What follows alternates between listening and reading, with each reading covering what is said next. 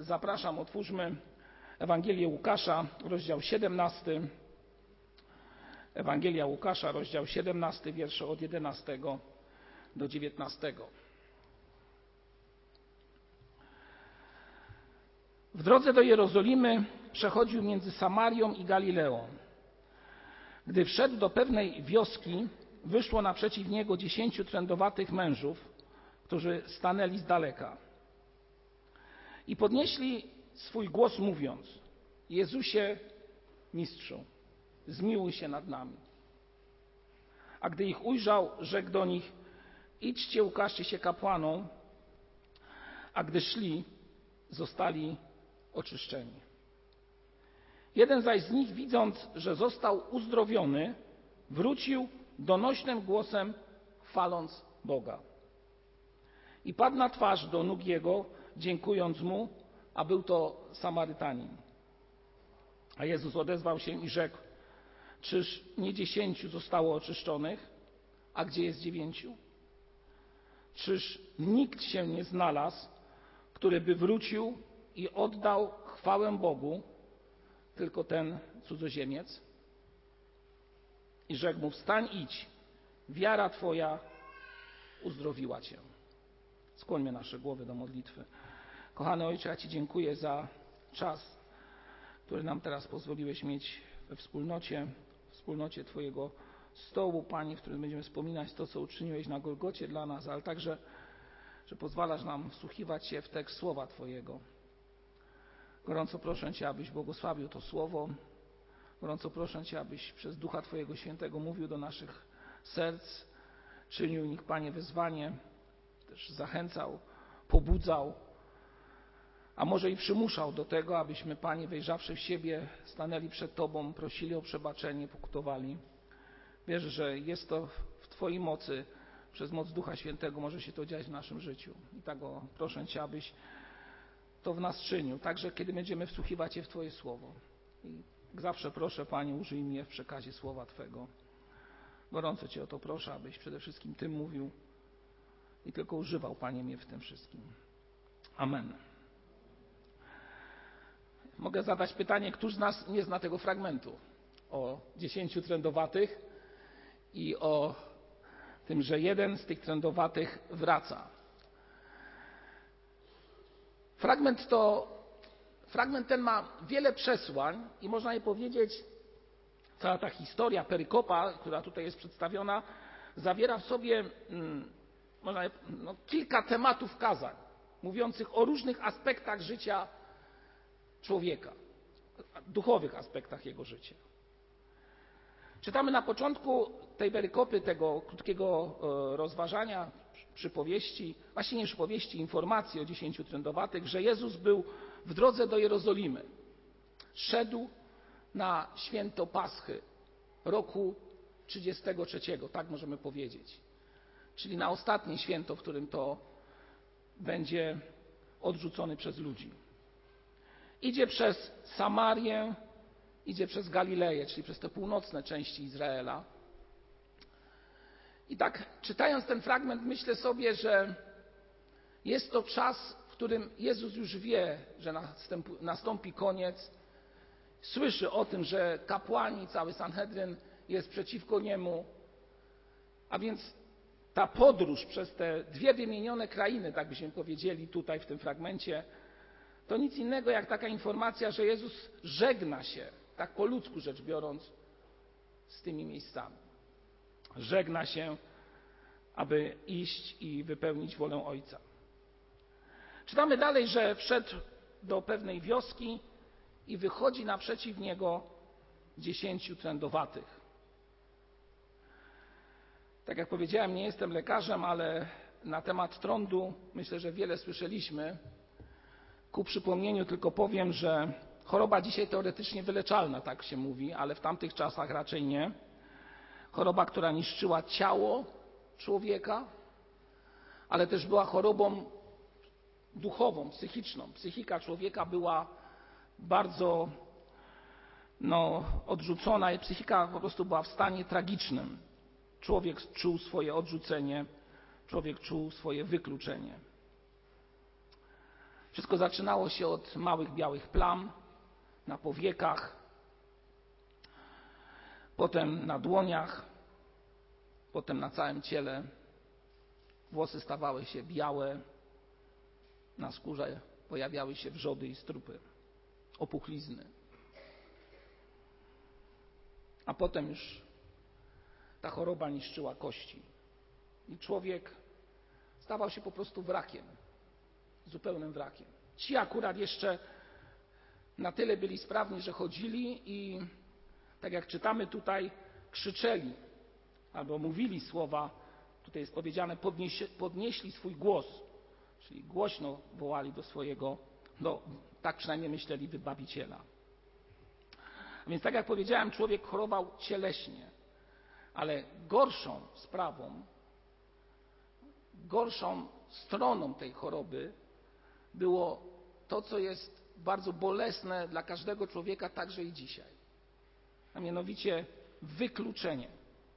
Ten człowiek był wykluczony na nawias, poza nawias społeczny. Nie mógł mieszkać wśród ludzi.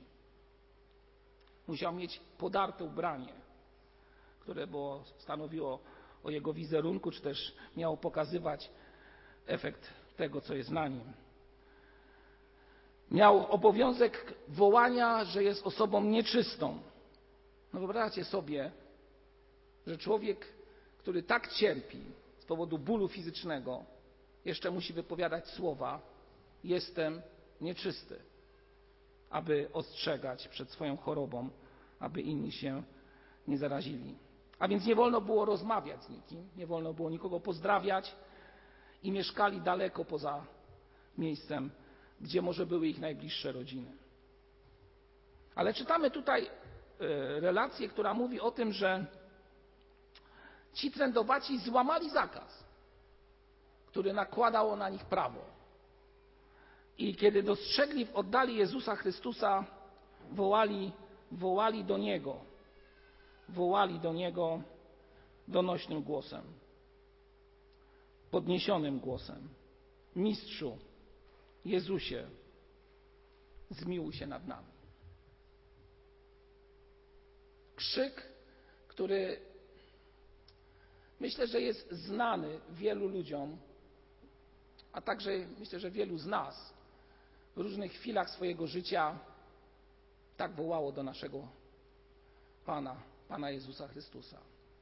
Kiedy przychodził ból, kiedy może przychodziło odrzucenie, kiedy były po prostu sytuacje, w których jedynym, jedyne co nam pozostawało, to wołanie Panie Jezu, zmiłuj się nad nami. Gdybym teraz zapytał Was, czy coś takiego było Waszym udziałem, myślę, że wiele rąk byłoby podniesionych. Bo to jest taki krzyk, który gdzieś w wnętrzu naszym jest, wśród ludzi wierzących. Krzyk nadziei i ratunku, krzyk świadomości, że tylko w Jezusie jest prawdziwe, prawdziwe uwolnienie. Czytamy tutaj historię, że Jezus, popatrzcie, nie podchodzi do nich. Jezus nie podchodzi do nich, nie kładzie na nich rąk, tylko widzimy, że wypowiada słowa: idźcie, czternasty wiersz, ukażcie się kapłanom, idźcie, ukażcie się kapłanom. Zastanawialiście się, bracia i siostry, nad tym, co zostało tutaj wypowiedziane przez Chrystusa. Jakże prościej wydawałoby się, żeby Chrystus przyszedł do nich, położył na nich dłonie i uzdrowił ich.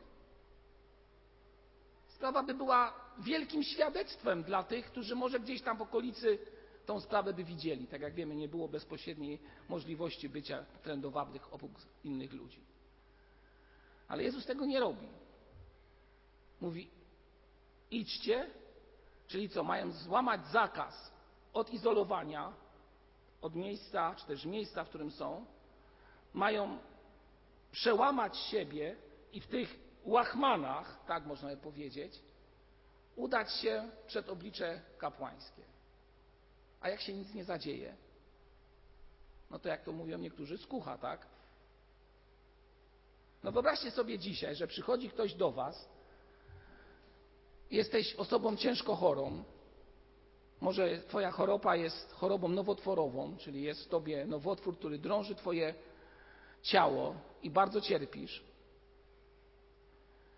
I nagle przychodzi do Ciebie Jezus i mówi: idź do Twojego onkologa i pokaż się, że jesteś uzdrowiony. No, wielu by powiedziało, chociaż nie jesteśmy wyizolowani, tak?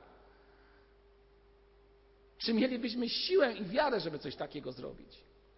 No, ktoś powiedział, że gdyby mi powiedział to Jezus Chrystus, to miałbym siłę. Gdyby mi powiedział to brat lub siostra w Chrystusie, to już bym tej siły nie miał. Tu mówi Jezus, autorytet, którego oni uznawali za autorytet. Albo może nie tyle uznawali za autorytet, ale słyszeli o nim, że czyni wielkie rzeczy. I zaufali. I zaufali i poszli, tak jak czytamy. No musiała to być wielka wiara tych ludzi. Wielka wiara. Nie wiem, czy zwróciliście uwagę, czytając Ewangelię Łukasza, ale ten cały fragment, który tutaj, kilka tych rozdziałów jest tak usytuowany, czy też tak, takie przesłanie pokazuje, że czytając dalej, osiemnasty rozdział, zobaczymy e, kolejne polecenie Jezusa Chrystusa, które On wydaje wobec człowieka. Jest to e, historia o dostojniku, który przyszedł do Chrystusa i chciał odziedziczyć życie wieczne chciał odziedziczyć życie wieczne. Jezus przedstawia mu przykazania i ten mówi od młodości to wszystko przestrzegałem. I Jezus wtedy mówi, rzekł do niego, 18 rozdział, 22 wiersz, jeszcze jednego ci brak. Sprzedaj wszystko, co masz, co tylko masz i rozdaj ubogim, a będziesz miał skarb w niebie. I teraz popatrzcie, co to jest napisane. A potem przyjdź i naśladuj mnie. Ten młody człowiek też musi coś zrobić. Musi wykonać jakiś krok, krok wiary, o którym mówi Jezus. Ale jak znamy tą historię, on nie miał na to siły. Albo my ktoś powiedział inny, nie był tak zdeterminowany jak trendowaci. No bo inni mówią, a cóż zależało trendowatym? No mogli spróbować, a nuż się uda, tak? i, i faktycznie zostaną uzdrowieni. Ale ten człowiek, o którym czytamy kilka wierszy dalej, do którego także Jezus mówi, aby coś konkretnego zrobił, już nie ma na to siły. Tak często patrząc na to, widzę też siebie.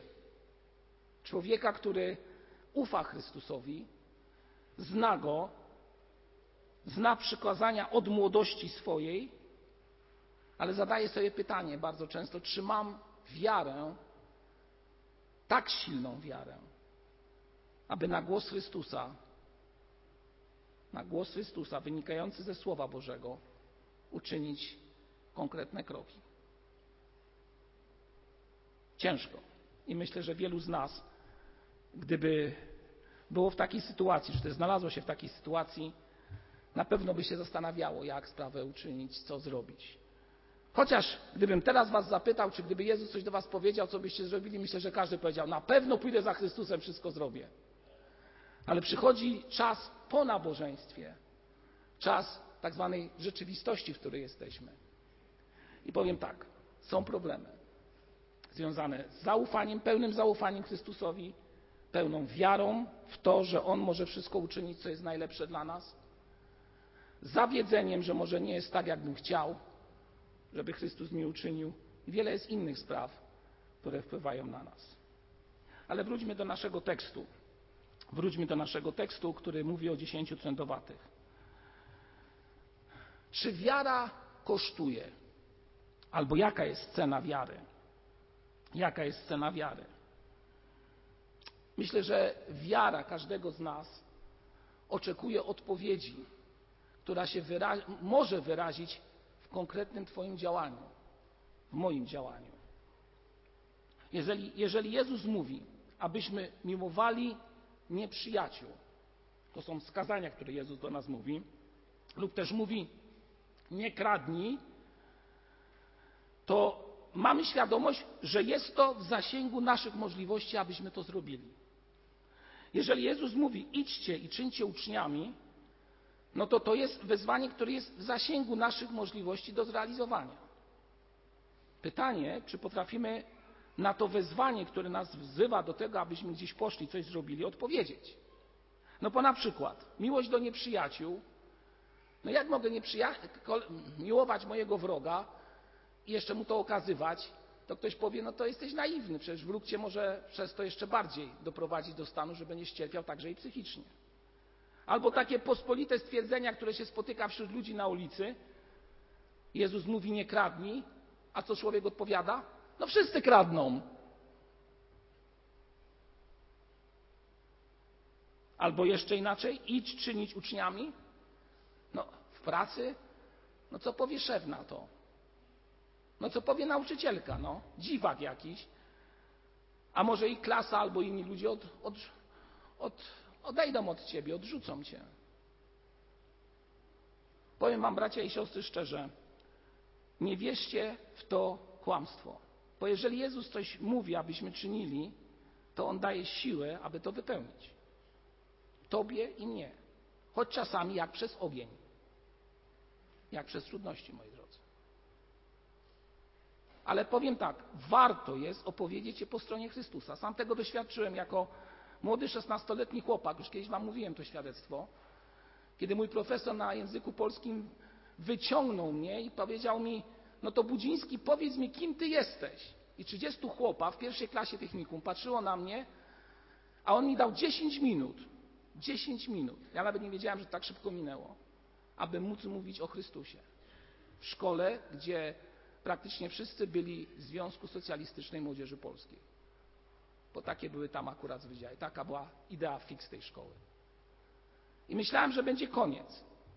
Ale końca nie było, moi drodzy. Dlaczego? Dlatego, że Pan Bóg dał siły, aby przejść przez to wszystko, raz, że powiedzieć i nie zostać odrzuconym, moi drodzy. Nie zostać odrzuconym. Kiedyś opowiem Wam całą historię, może jak będzie więcej czasu, ale wiem jedno, że kiedy Jezus mówi, abyśmy coś czynili, to daje siłę, abyśmy to czynili. Kiedy Jezus powiedział do trędowatych, idźcie, pokażcie kapłanom, to on wiedział, co mówi. I to nie był przypadek, że im to powiedział. Problem był, może nie tyle problem, w ich przypadku była to decyzja, która spowodowała, że poszli, a w naszym przypadku może być decyzja, że na przykład czegoś nie zrobimy. Odpowiedź, jak reagujesz na to, co czytasz w Słowie Bożym, należy do Ciebie, należy do mnie. Dzisiaj mamy pierwszy dzień nowego miesiąca i zarazem można powiedzieć roku szkolnego, tak? Jutro wielu młodych ludzi. Wiem, że te przypominam, jeszcze ktoś powie, no Budziński jeszcze na kazaniu w niedzielę nam psujesz ostatni dzień wakacji. No dobrze, ale powiem tak, moi drodzy. No nie uciekniemy przed tego. Jutro ten dzień dla wielu młodych ludzi nastąpi.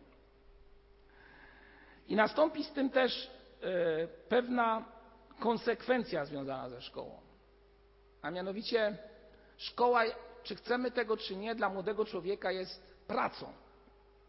Nie chodzi do pracy zawodowej, a więc jest w szkole, która jest dla niego miejscem, gdzie tak powiem, pracuje. Miejscem, w którym otrzymuje różnego rodzaju dziwne polecenia, które zazwyczaj mu się nie podobają. otrzymuje zadania, które upraszczając bardzo powiem tak, zabierają mu to, co najcenniejsze dla młodego człowieka. A co jest dla młodego człowieka najcenniejsze, moi drodzy? Wolność i wolny czas. Może nawet sobie z tego sprawy nie zdają, ale głównie o to chodzi młodemu człowiekowi. Z perspektywy swojego życia to widzę. A ktoś mu ten wolny czas zabiera. Zabiera mu ten wolny czas nauczyciel w szkole, zabierają mu ten wolny czas rodzice, którzy w swoim marudzeniu będą mówić do młodego pokolenia: No, odrobiłeś zadanie, nauczyłeś się, zrobiłeś to, poszedłeś tam. Jak to mówią młodzi, prawo narzucone jest prawem odrzuconym, albo prawo jest po to, żeby je łamać, tak? A więc po co mam słuchać i po co mam realizować to? Ale jak doskonale wiemy, zarówno ci, którzy są w szkole, jak i ci, którzy są w domu, chcą dobra dla dziecka. Chcą, aby normalnie weszło w życie. I to jest ten czas, który jest przed nami w sensie fizycznym. Ale też jest to dobre nawiązanie do tego, o czym dzisiaj czytamy. Jezus też nam daje jakieś zadania do zrealizowania. Jezus też nas w tej swojej szkole, której On jest najlepszym nauczycielem, czegoś uczy, do czegoś prowadzi, zachęca. I teraz jest pytanie, czy chcemy to zignorować? Bo w przypadku dziecka w szkole jest cenzurka. W przypadku rodzica jest jakaś możliwość wpływu. A w przypadku Boga, Jezusa Chrystusa, którego nie widać? No to co? A co tam? Nie zauważy, tak? A więc Jezus też wzywa nas do tego, abyśmy nie łamali tych spraw, które, do których jesteśmy wezwani. I szukali przede wszystkim tego, co jest najistotniejsze, a mianowicie słyszeli ten głos, który On do nas mówi przede wszystkim przez Słowo Boże. Bo Jezus dzisiaj przemawia przez Słowo Boże. I to jest główny Jego, główny Jego przekaz dany Kościołowi dzisiaj. To jest to, co jest najistotniejsze. To jest coś, co jest razem weryfikacją wszystkiego, co jest w, naszym, naszej głowie, wokół nas się dzieje. A więc trzeba mieć wiarę, aby usłyszawszy głos płynący ze Słowa Bożego, zrealizować ten głos w swoim życiu. Trzeba być wiara, aby zrobić kolejne kroki w swoim życiu, aby rezygnując często z siebie, iść za Chrystusem. I to jest, można powiedzieć, pierwsze przesłanie tego fragmentu wiara. Drugim przesłaniem tego fragmentu, które jest ewidentne, ewidentnie tu y, widziane, to kwestia dziękczynienia. Czytamy historię, że jeden z tych ludzi, konkretnie Samarytanin, dlaczego zostało to akurat tutaj wyszczególnione, że jest to Samarytanin? No, w dalszym rozważaniu może do tego dojdę, ale jest to Samarytanin, wraca wraca do Chrystusa, pada przed nim na twarz, tak jak czytamy, i dziękując mu za to, co się stało, gdy zobaczył, że został uzdrowiony, wyraża hołd i uwielbienie dla tego, który jest mistrzem. Ale zauważcie, że w tym fragmencie, moi drodzy, można znaleźć dwie postawy charakterystyczne dla człowieka, który doznał dotknięcia Bożego, który doznał bezpośredniego uzdrowienia od Chrystusa. To tak jak znamy. Wielu z nas doznało bliskiej relacji z Chrystusem. I od tego człowieka, od Samarytanina możemy się nauczyć dwóch rzeczy. Pierwsza sprawa, kiedy zobaczył, że został uzdrowiony, wraca i co czyni? Pada na twarz. Ale co jeszcze robi? Dziękuję. Dziękuję Jezusowi za to, że został uzdrowiony. To szesnasty wiersz o tym mówi. To bardzo ważne słowa. Podziękowanie i ten symboliczny ukłon, czyli nic innego jak uwielbienie dla Chrystusa. A więc dwa przesłania. Możemy dziękować Chrystusowi za wszystko, co czyni w naszym życiu. Możemy dziękować za pracę, za szkołę, za uzdrowienie, za nasze dzieci, za rodziców. Wiele spraw jest w naszym życiu, za które możemy Bogu dziękować. I myślę, że to czynimy. Ale drugą sprawą, którą tutaj widzimy, to jest kwestia, która wyraża się w geście, który dokonał ten uzdrowiony, trędowaty Samarytanin. On padł przed Chrystusem. Oddał mu chwałę. I tutaj zobaczcie dyskretną różnicę między podziękowaniem a uwielbieniem Boga za to, co dla mnie uczynił. Wielu ludzi dziękuję za coś. Idą na pielgrzymki, idą w różne miejsca, aby czynią tak zwane wody, które dają za, nie wiem, za jakieś zwycięstwo. W różnych miejscach Polski możemy takie coś zobaczyć. Ale to jest jedna sprawa w życiu człowieka. Ważniejszą sprawą, którą chce Jezus Chrystus od nas, i w pełnej świadomości używam tutaj słowa, że Jezus tego chce, jest Twoje i moje uwielbienie Boga za to, co On czyni nie tylko w Twoim życiu, ale w życiu wielu ludzi. Na pewno siostra dziękowała za swoją wnuczkę Bogu, za jej uzdrowienie. Jestem o tym w stu procentach przekonany. I było to szczere. Ale to jest pierwszy krok. A drugi krok to naturalne uwielbienie Boga za Jego wielkość, za to, że jest Bogiem potężnej chwały, któremu należy się chwała, który zbawił lud na krzyżu Golgoty. Uwielbienie Boga. Czy jest ono obecne w Twoim życiu? Czy jest ono realną częścią Twojego życia duchowego, w którym prawdziwie wielbisz Boga? Otwórzmy list, e, list do Hebrajczyków, to niekoniecznie Paweł, list do Hebrajczyków, 13 rozdział. I tam znajdziemy w 15 wierszu takie słowa. Przez Niego więc nieustannie składajmy Bogu ofiarę pochwalną. Zwróćcie uwagę, ofiarę pochwalną. To jest owoc warg, które wyznają Jego imię. Piękny tekst. Pytasz, czym jest uwielbienie w Twoim życiu? Czym powinno być uwielbienie w Twoim życiu? Przeczytaj ten fragment. Składanie Bogu ofiarę pochwalną, jako owoc warg moich. Jako owoc warg moich. Brat Samuel dzisiaj czytał przed, e, przed nabożeństwem fragment z Psalmu 148, gdzie czytamy o permanentnym, tak bym powiedział, uwielbianiu Boga, uwielbianiu w różnych częściach, przez różne żywioły naszego Ojca w niebie. A w Psalmie 150 i wierszu y, drugim czytamy takie słowa: Chwalcie Go dla potężnych dzieł Jego, chwalcie Go za niezmierzoną wielkość Jego. Jest w naszym zborze człowiek, który przysyła mi każdego dnia rano i wieczorem psalmy. I te psalmy są wysyłane nie tylko bracie sobie tam przeczytaj, tylko jest wysyłany tekst mówiony, często okraszony pięknym, piękną, że tak powiem, aranżacją muzyczną. No, robi to naprawdę wspaniałe wrażenie.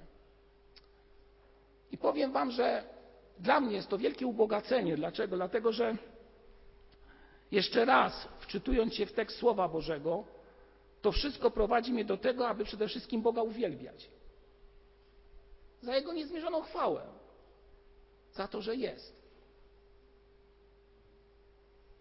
Moi drodzy, czytając tą historię o trędowatych, pamiętajmy o tym, że w tej historii jest przesłanie dotyczące wiary, czyli odpowiedzi na głos Chrystusa, który Cię wzywa do konkretnego działania, ale jest też wezwanie do tego, aby Boga, Bogu dziękować i Boga wielbić. Wielbić prawdziwie, wielbić szczerze. Nie wiem, czy zauważyliście, że w tej historii statystycznie pokazana jest, albo pokazane, pokazane może być, tak powiem to, e, zachowanie ludzi wokół nas. Dziewięciu nie wróciło, jeden wrócił. 90% zrealizowało wprawdzie i uwierzyło, czy też wierzy, że Jezus jest i może uczynić wielkie rzeczy, ale nie oddaje Bogu chwały, a tylko 10%, czyli ten jeden Samarytanin, wraca i jest Bogu wdzięczny prawdziwie. za to, co on dla niego uczynił.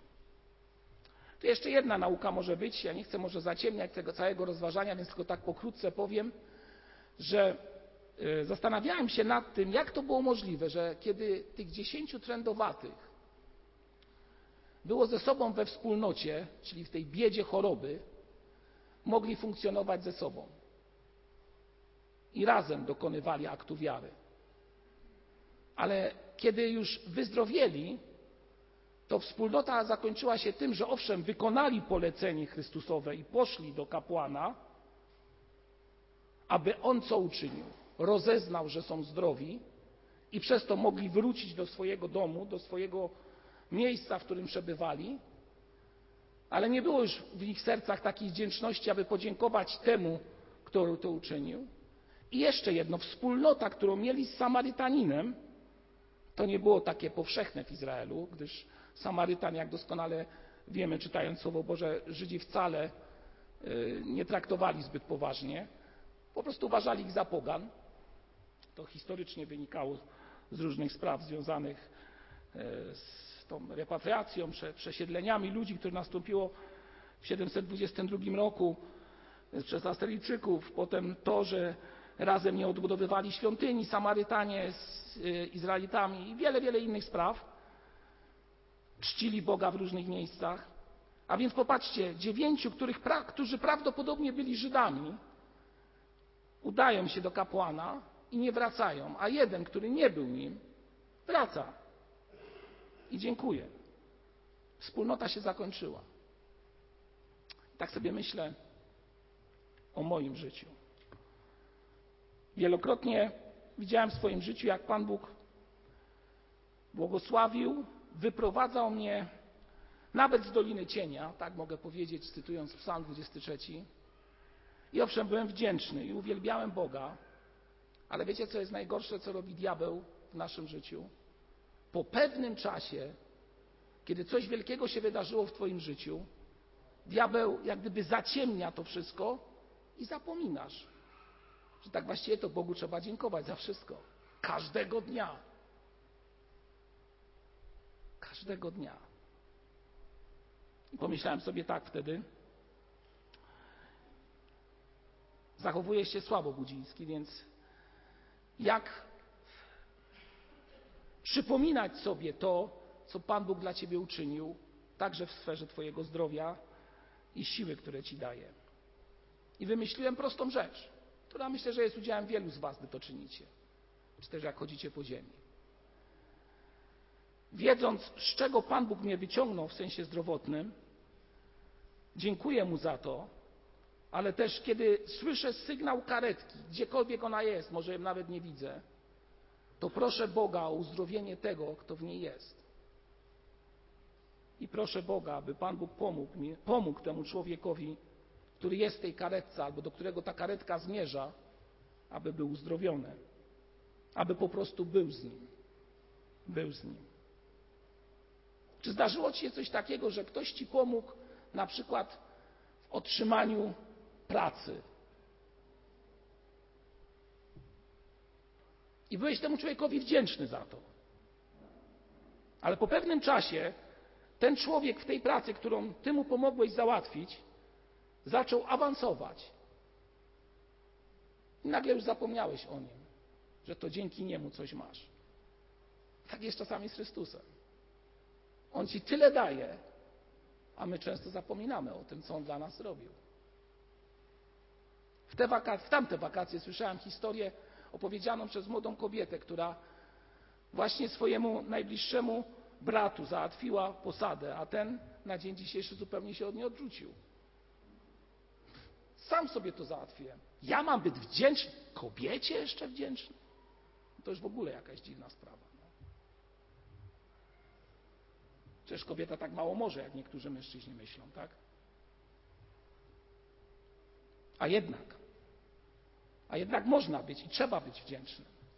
Człowiekowi, jeżeli jest z Tobą w Twojej biedzie, ale przede wszystkim Chrystusowi, który pomaga Tobie przejść i nie zapominać o tym, co zrobił dla naszego, dla Twojego i mojego zbawienia. Pamiętajmy o tej sprawie. I kończąc, podsumuję jeszcze raz. W tej historii czytaliśmy o trądzie. Czytaliśmy o akcie wiary, który był wynikiem trądu, tak byśmy powiedzieli. Mówiliśmy, czym jest trąd. Ale myślę, że bardzo często słowo trąd jest odnoszone do grzechu w życiu człowieka. Bo grzech jest jak trąd w Twoim i moim życiu. Albo jeszcze inaczej, może być jak trąd w Twoim i moim życiu. Grzech, często powtarzany, wiecie do czego prowadzi? Do znieczulenia. Człowiek nie jest już wrażliwy na grzech, czyli po prostu nie walczy z nim. Albo jak niektórzy mówią, nie pokutuje. A więc, moi drodzy, kiedy jesteś w stanie i widzisz, że coś w Twoim życiu nie gra, wołaj jak ci trędowaci, którzy byli obciążeni trądem, który, tak jak powiedziałem, symbolizuje grzech w życiu człowieka. Wołaj o zmiłowanie Boże. Wołaj o zmiłowanie Boże. Nie ulegaj znieczulicy, że właściwie nie jestem taki zły. Lecz każdego dnia w dziękczynieniu trwaj przed Chrystusem i proś o Jego oczyszczenie. Druga sprawa, mówiliśmy o dziękczynieniu i o wielbieniu Boga. Chcę powrócić do tej myśli i powiedzieć, jak gdyby konsekwencją tego, jeżeli nie wielbimy lub też nie dziękujemy, jest niewdzięczność. Niewdzięczność Bogu za to, co dla nas uczynił. I na koniec przytoczę fragment, który znamy bardzo dobrze z księgi Izajasza 14 rozdziału, gdzie jest historia opisująca diabła, szatana. Izajasz 14 rozdział, wiersze 12 do 14. I tam jest powiedziane tak. O jakże spadłeś z nieba, ty gwiazdo jasna, synu Jutrzenki, powalony jesteś na ziemię, pogromco narodów. A przecież ty mówiłeś w swym sercu, wstąpię na niebiosa, swój tron wyniosę nad, ponad gwiazdy Boże i zasiądę na górze narad, to nawiązanie do księgi Joba, na najdalszej północy. Co robi przeciwnik Boga? Chce być ponad nim. Nie okazuje wdzięczności Bogu. A przecież on był jego stworzeniem. Ale nie potrafił okazać wdzięczności.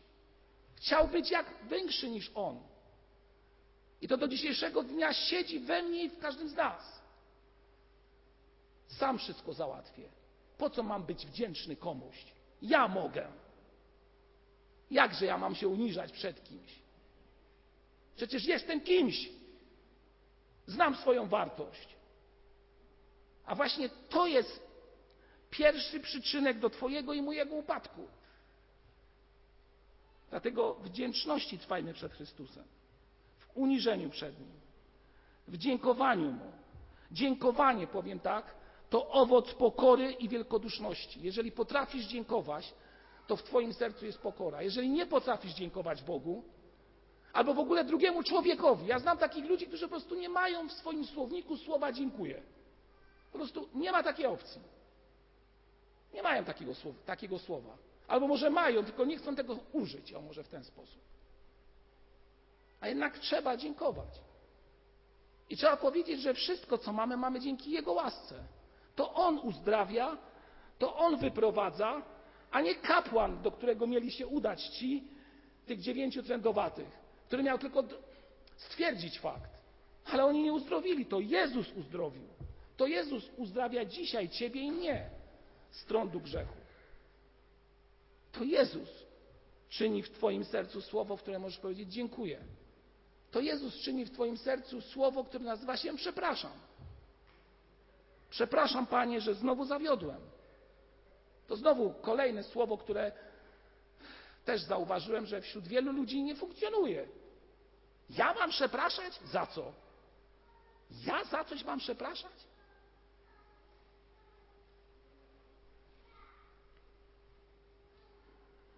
Stojąc przed Bogiem, te słowa są, uwaga, jednymi z pierwszych. I o tym jestem przekonany. Niech Was Pan Bóg prowadzi i błogosławi. Powstańmy do modlitwy.